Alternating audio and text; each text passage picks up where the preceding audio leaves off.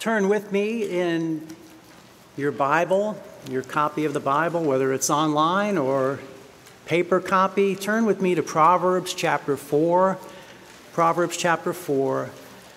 I'm grateful for the opportunity to preach in the morning and also to be able to continue uh, a series through Proverbs. And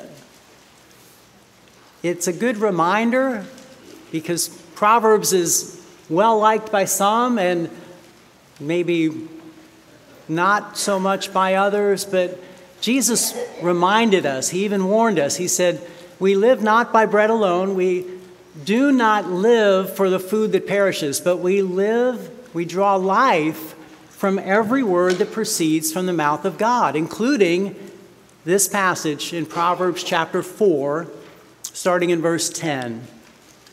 Hear, my son, and accept my words, that the years of your life may be many.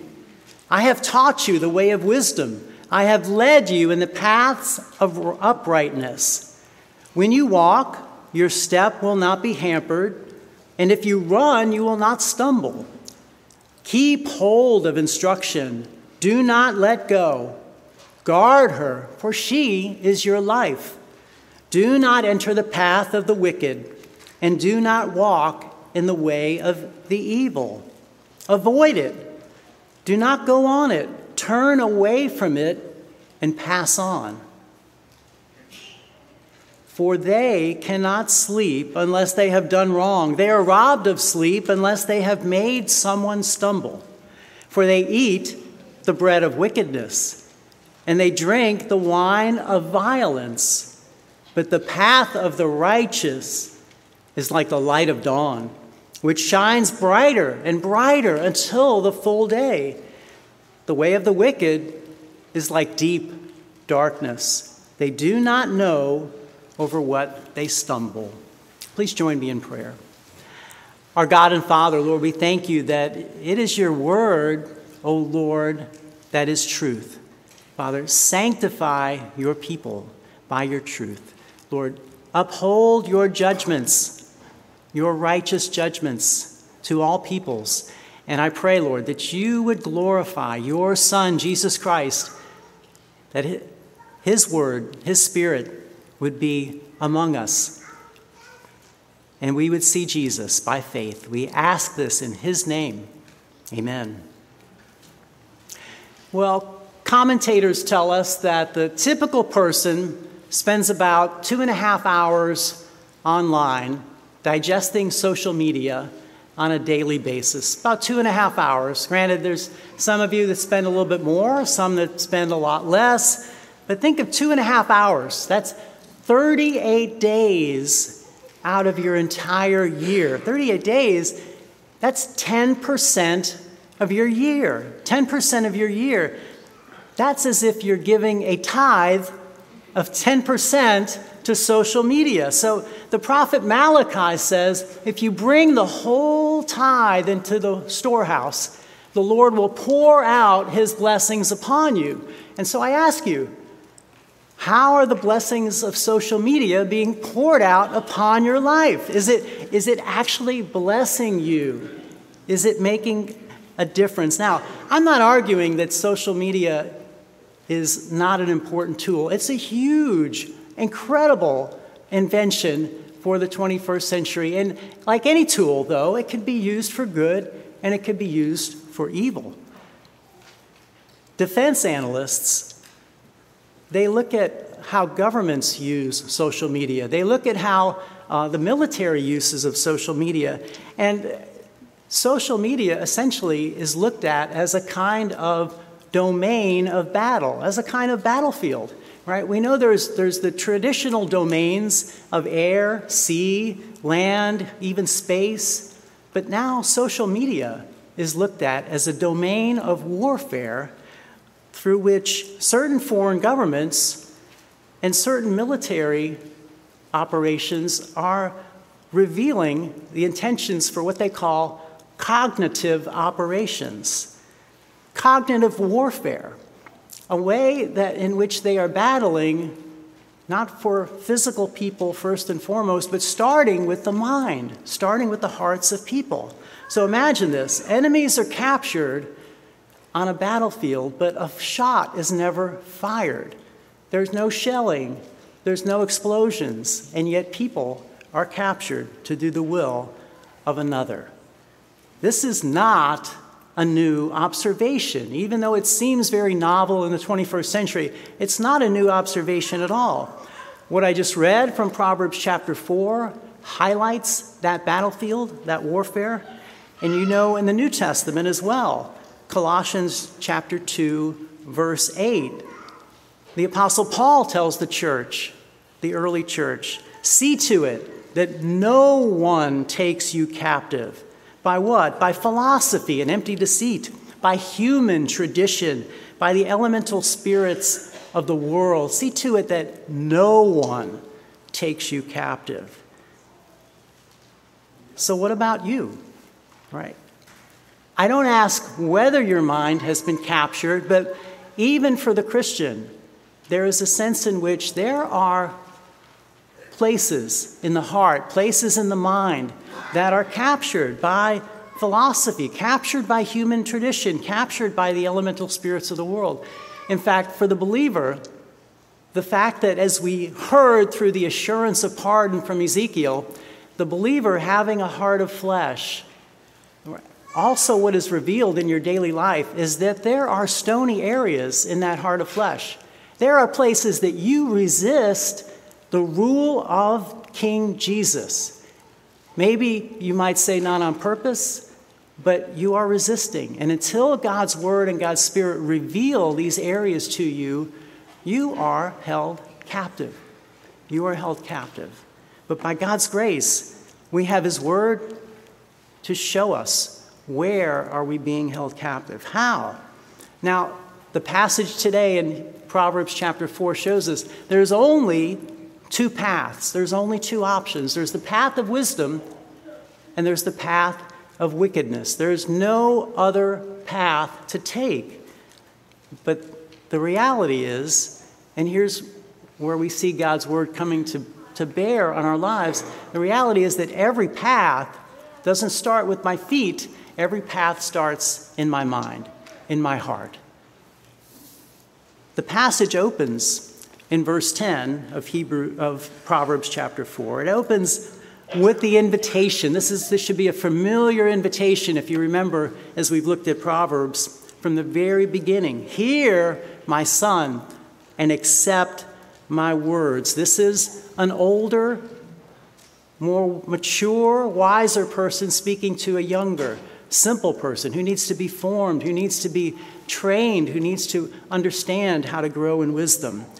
And the invitation, it, it's not simply uh, based on gender. It could be a father to a son, it could be a mother to a daughter, it could be biological or adoptive parents speaking to children, it could be spiritual parents speaking to spiritual children. The way in which this training is happening is really a method that God has instilled into the very creation of the world. All of mankind, every single person is created in the image of God. This God is triune. He is Father, Son, and Spirit. He is one God and three persons, and He is relational, and He has created you and I to be relational. In fact, only God creates out of nothing.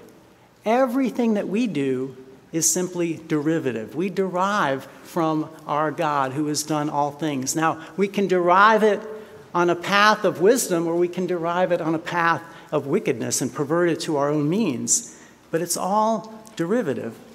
And the, so the invitation comes to the son, to the daughter. Hear, hear. Not just listen, but respond in obedience. Accept my words, grab hold of them, believe them, trust them, do them in every way, that the years of your life may be many. Writer and poet Ralph Waldo Emerson, right, back in the, the 19th century, he made some brilliant observations. And this one that I'm about to share with you, many of you probably could quote it uh, verbatim, but it speaks about sowing and it speaks about reaping. So, planting the seeds and then harvesting the fruit that comes after the plant is grown and bears fruit. But this will sound familiar to many of you. Sow a thought and you reap an action. Sow an act and you reap a habit. Sow a habit and you reap a character. Sow a character and you reap a destiny. Now, if this writer was able to see the connection between thoughts and destiny, he's able to, to observe what is true, what is bound up into the very design of the world. He understood that every path begins in the mind, begins in the heart, every path. And yet, Emerson also said this He said, I like the silent church before the service begins better than any preaching.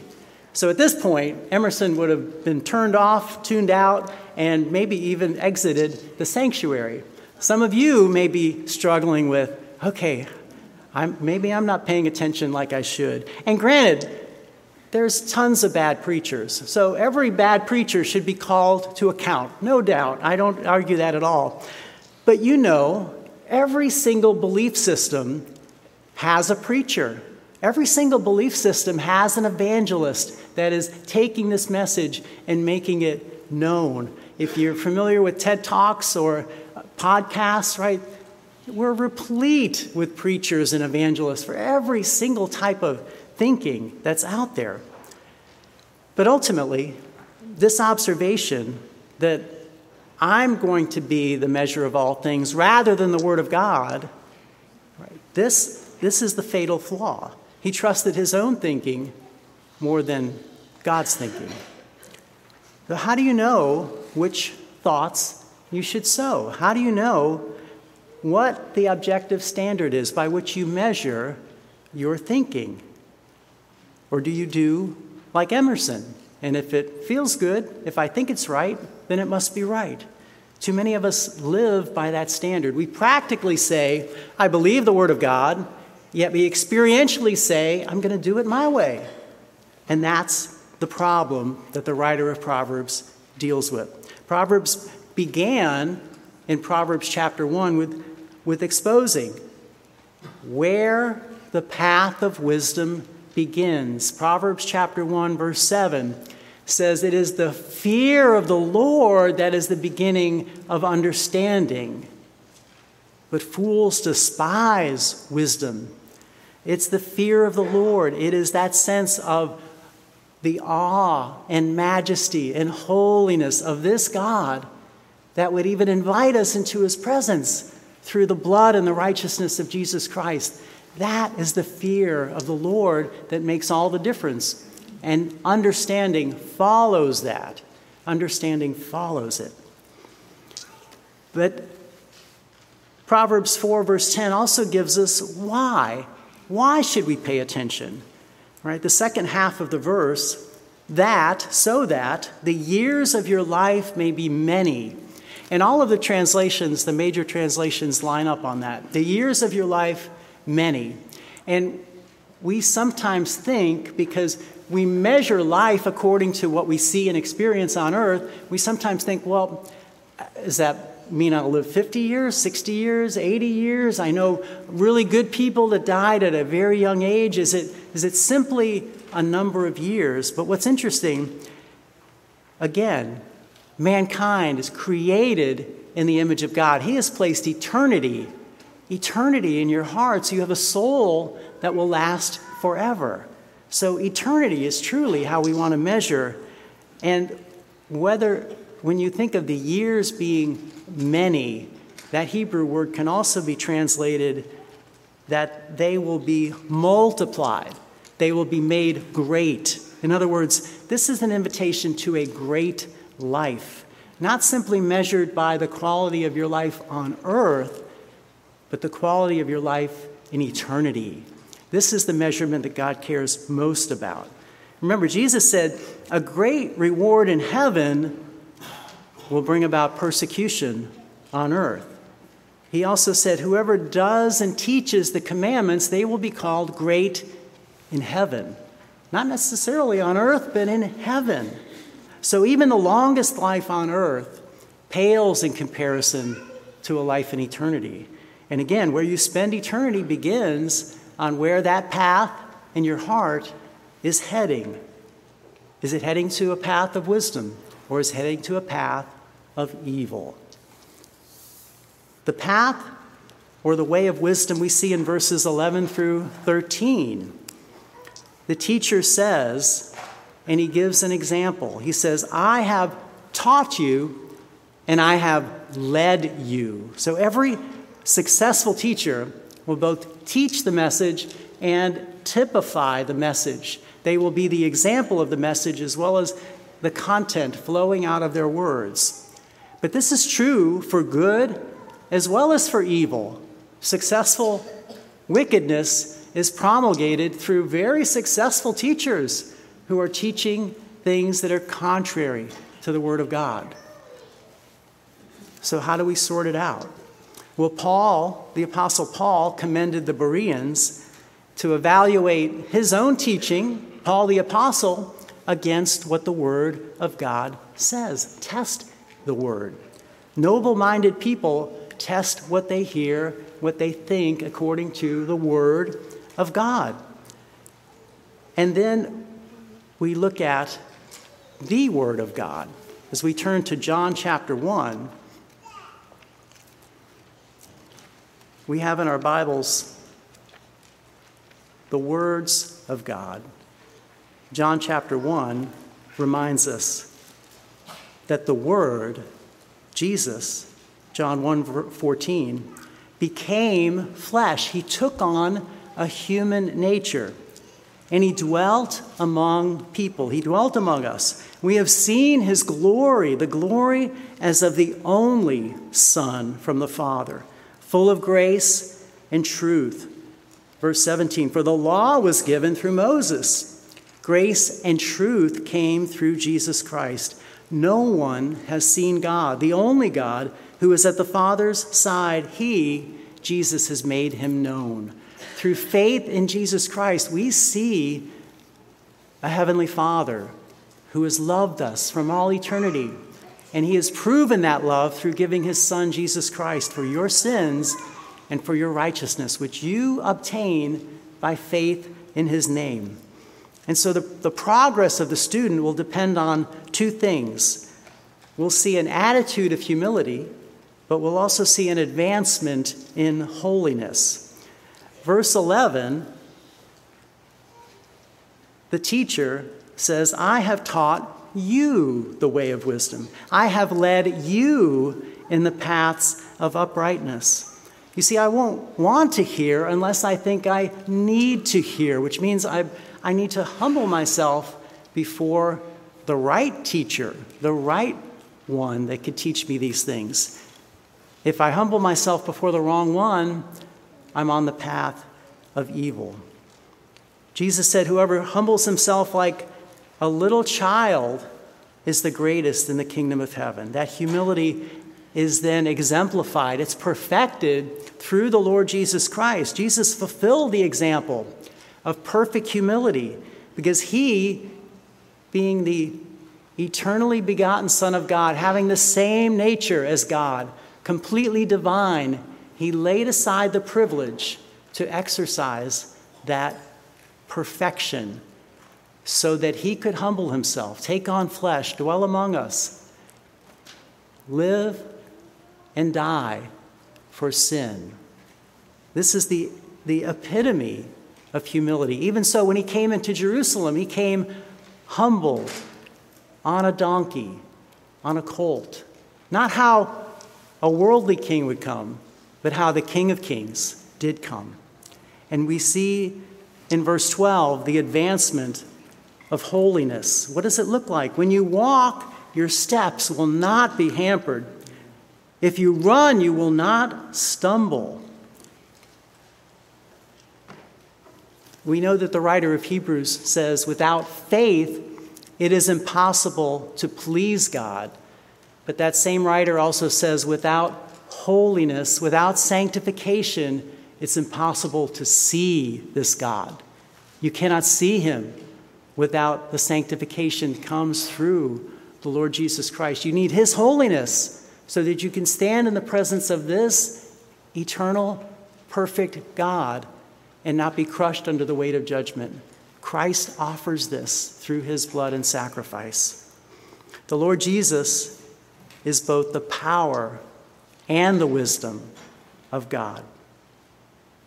So, wise students embrace both a privilege as well as a responsibility to follow their Lord and Savior wherever He leads.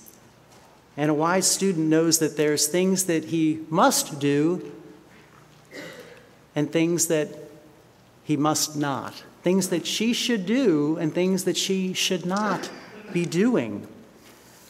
And we see that as we go on to verse 14. Do not enter the path of the wicked. And then we jump all the way down to verse 19. The way of the wicked is like deep darkness. So, verses 14 through 18, that bracketed section shows us the competition of the wicked.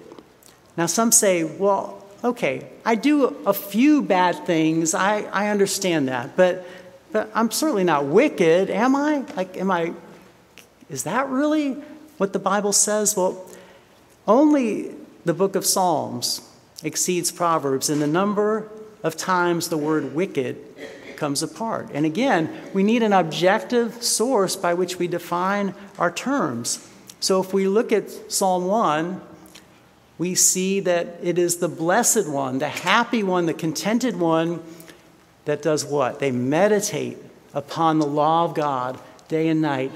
God's words are their food. They think about these words, they apply these words to themselves. They, they are continually meditating on the law of God. But they walk not in the counsel of the ungodly.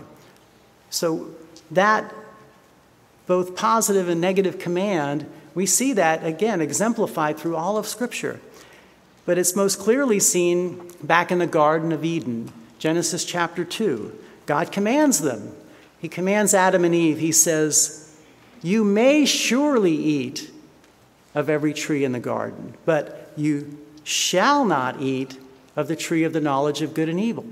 So, right there, right in the Garden of Eden, God placed a temptation for Adam and Eve. And we like to think if there's any way to avoid the temptation, I'd rather just avoid it. I'd rather not have to carry the weight, the difficulty. I'd rather not be seemingly provoked to sin because of that temptation. And why didn't God just leave the tree out of the garden? Why didn't He just put it somewhere else? Why didn't He just hide my eyes so I don't have to see it? And some of you say, "Oh, if I just if I didn't see these things, I wouldn't be tempted to sin." But think of think of it in another way, all right? When we when we do the congregational prayer every Sunday, we conclude it with the Lord's Prayer, how the Lord taught his disciples to pray. And there's a number of petitions, there's a number of things that we ask the Lord to do, right? To, to you know, to, for God's kingdom to come, for his will to be done. We ask, these are petitions. We're asking him to, to do these things. And the very last of the petitions is lead us not into temptation.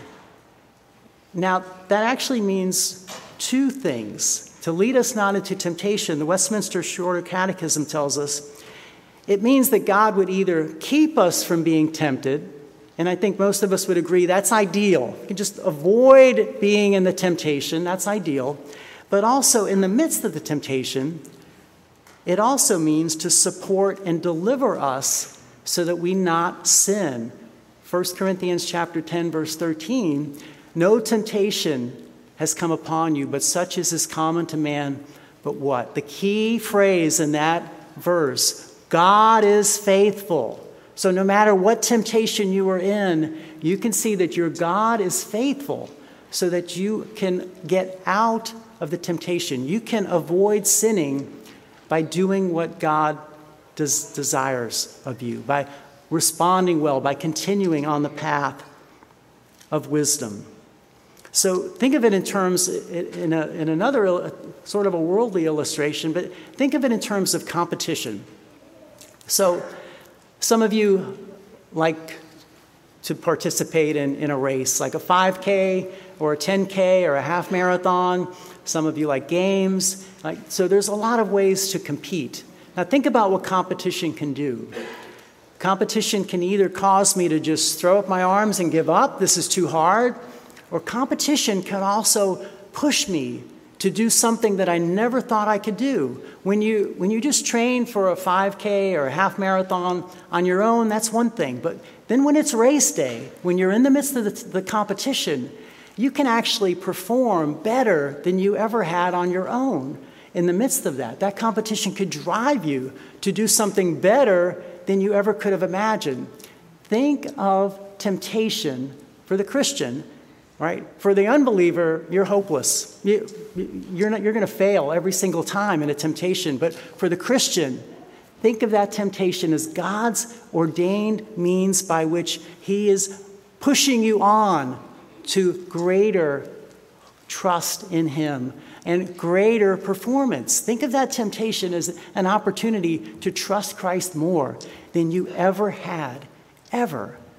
And He gets the glory, He gets the honor. So we should expect competition along the way. We should not hope for a completely smooth path and no challenges and no difficulties before me. We should expect this competition because God has ordained it. And remember, verses 18 and 19. Remember the trajectory of each path the path of wisdom as well as the path of wickedness. Remember the trajectory. Verse 18 The path of the righteous is like the light of dawn, which shines brighter and brighter until the full day. That, brighter, that, that day that will dawn, that, sh- that day that shines brighter and brighter each day as we get closer. This is the day of the coming of the Lord Jesus Christ, his second appearing on earth, when he returns to earth. That Oh, beloved, that you can see your Savior face to face. You've seen him by faith. That day you will see him face to face as he is, and he will receive the glory. So that light that continues to dawn until the full day, that light is the appearing of his presence.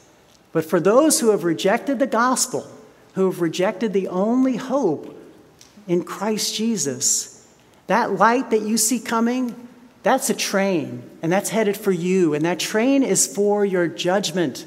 You are hopeless apart from faith in the Lord Jesus Christ and standing in his righteousness and standing in his goodness. But we have a blessed hope that spurs us on to move closer and closer to our Savior as we walk this path of wisdom. Hebrews chapter 2, verses 1 through 3 give us a very similar warning to what we read in Proverbs chapter 4. Hebrews 2, verses 1 through 3. And, and the whole premise behind the book of Hebrews is so that we would see that better than the, the prophets, better than the sacrifices, better than angels, better than any other thing, we have Christ. We have Jesus Christ. So the writer of Hebrews tells us, therefore, we must pay much closer attention. Right, that same theme that keeps coming up in Proverbs. Pay attention to what we have heard, lest we drift away from it. How do you drift away from something? Is you just have to be one degree off of true north. Christ is your true north if you are one degree off, you are drifting and you will miss him. You will miss him for all eternity. Pay closer attention, lest we drift away from it. For since the message declared by angels proved to be reliable, and every transgression of disobedience received a just retribution, how shall we escape if we neglect such a great salvation? We have the gospel. We have the word of God. We have Christ proclaimed through every book of the scriptures. How shall we escape if we neglect so great a salvation? Look one last time in Proverbs chapter 4. The first verse is the invitation. Proverbs 4, verse 10. It's one verse, this is your invitation. The next three verses, verses 11 through 13, we have the instructions to follow this path of wisdom, this path of righteousness. Three verses. And then the last six verses, verse 14 through 19, we have the warning to avoid the path of evil, to avoid the path of wickedness. Why do you think there's twice as many verses telling you what not to do as there are telling you what to do? Let's go back to Ralph Waldo Emerson. He made a, another great observation. And good observers can diagnose a problem, but without the Word of God, you cannot treat the problem. So Emerson said this The reason why the world lacks unity. So he observed that. Uh, it's impossible not to see the disunity, the dysfunction, the problems of the world.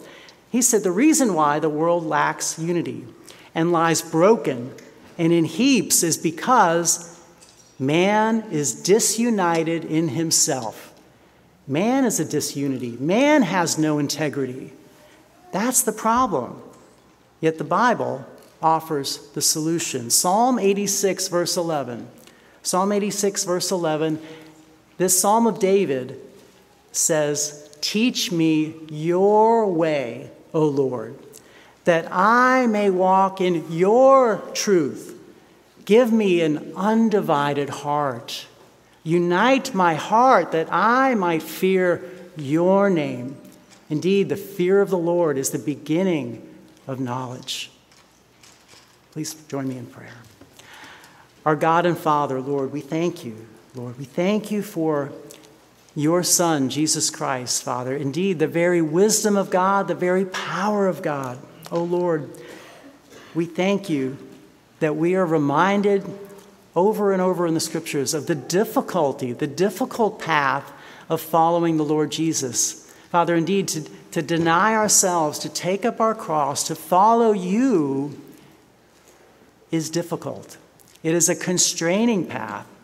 But Lord, it is a path where I find fellowship with my Savior, Jesus Christ, in a way that I never would have experienced.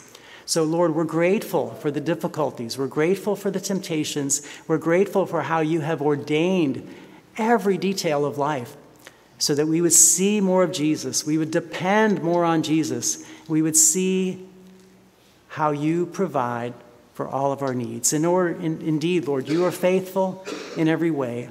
And I pray, Father, for those that are on the fence, those that are on the path of evil, Lord, I pray, show your compassion, your mercy, your kindness to them, Lord. Turn them to you so that you would receive the glory and honor and praise. We pray in Jesus' name. Amen.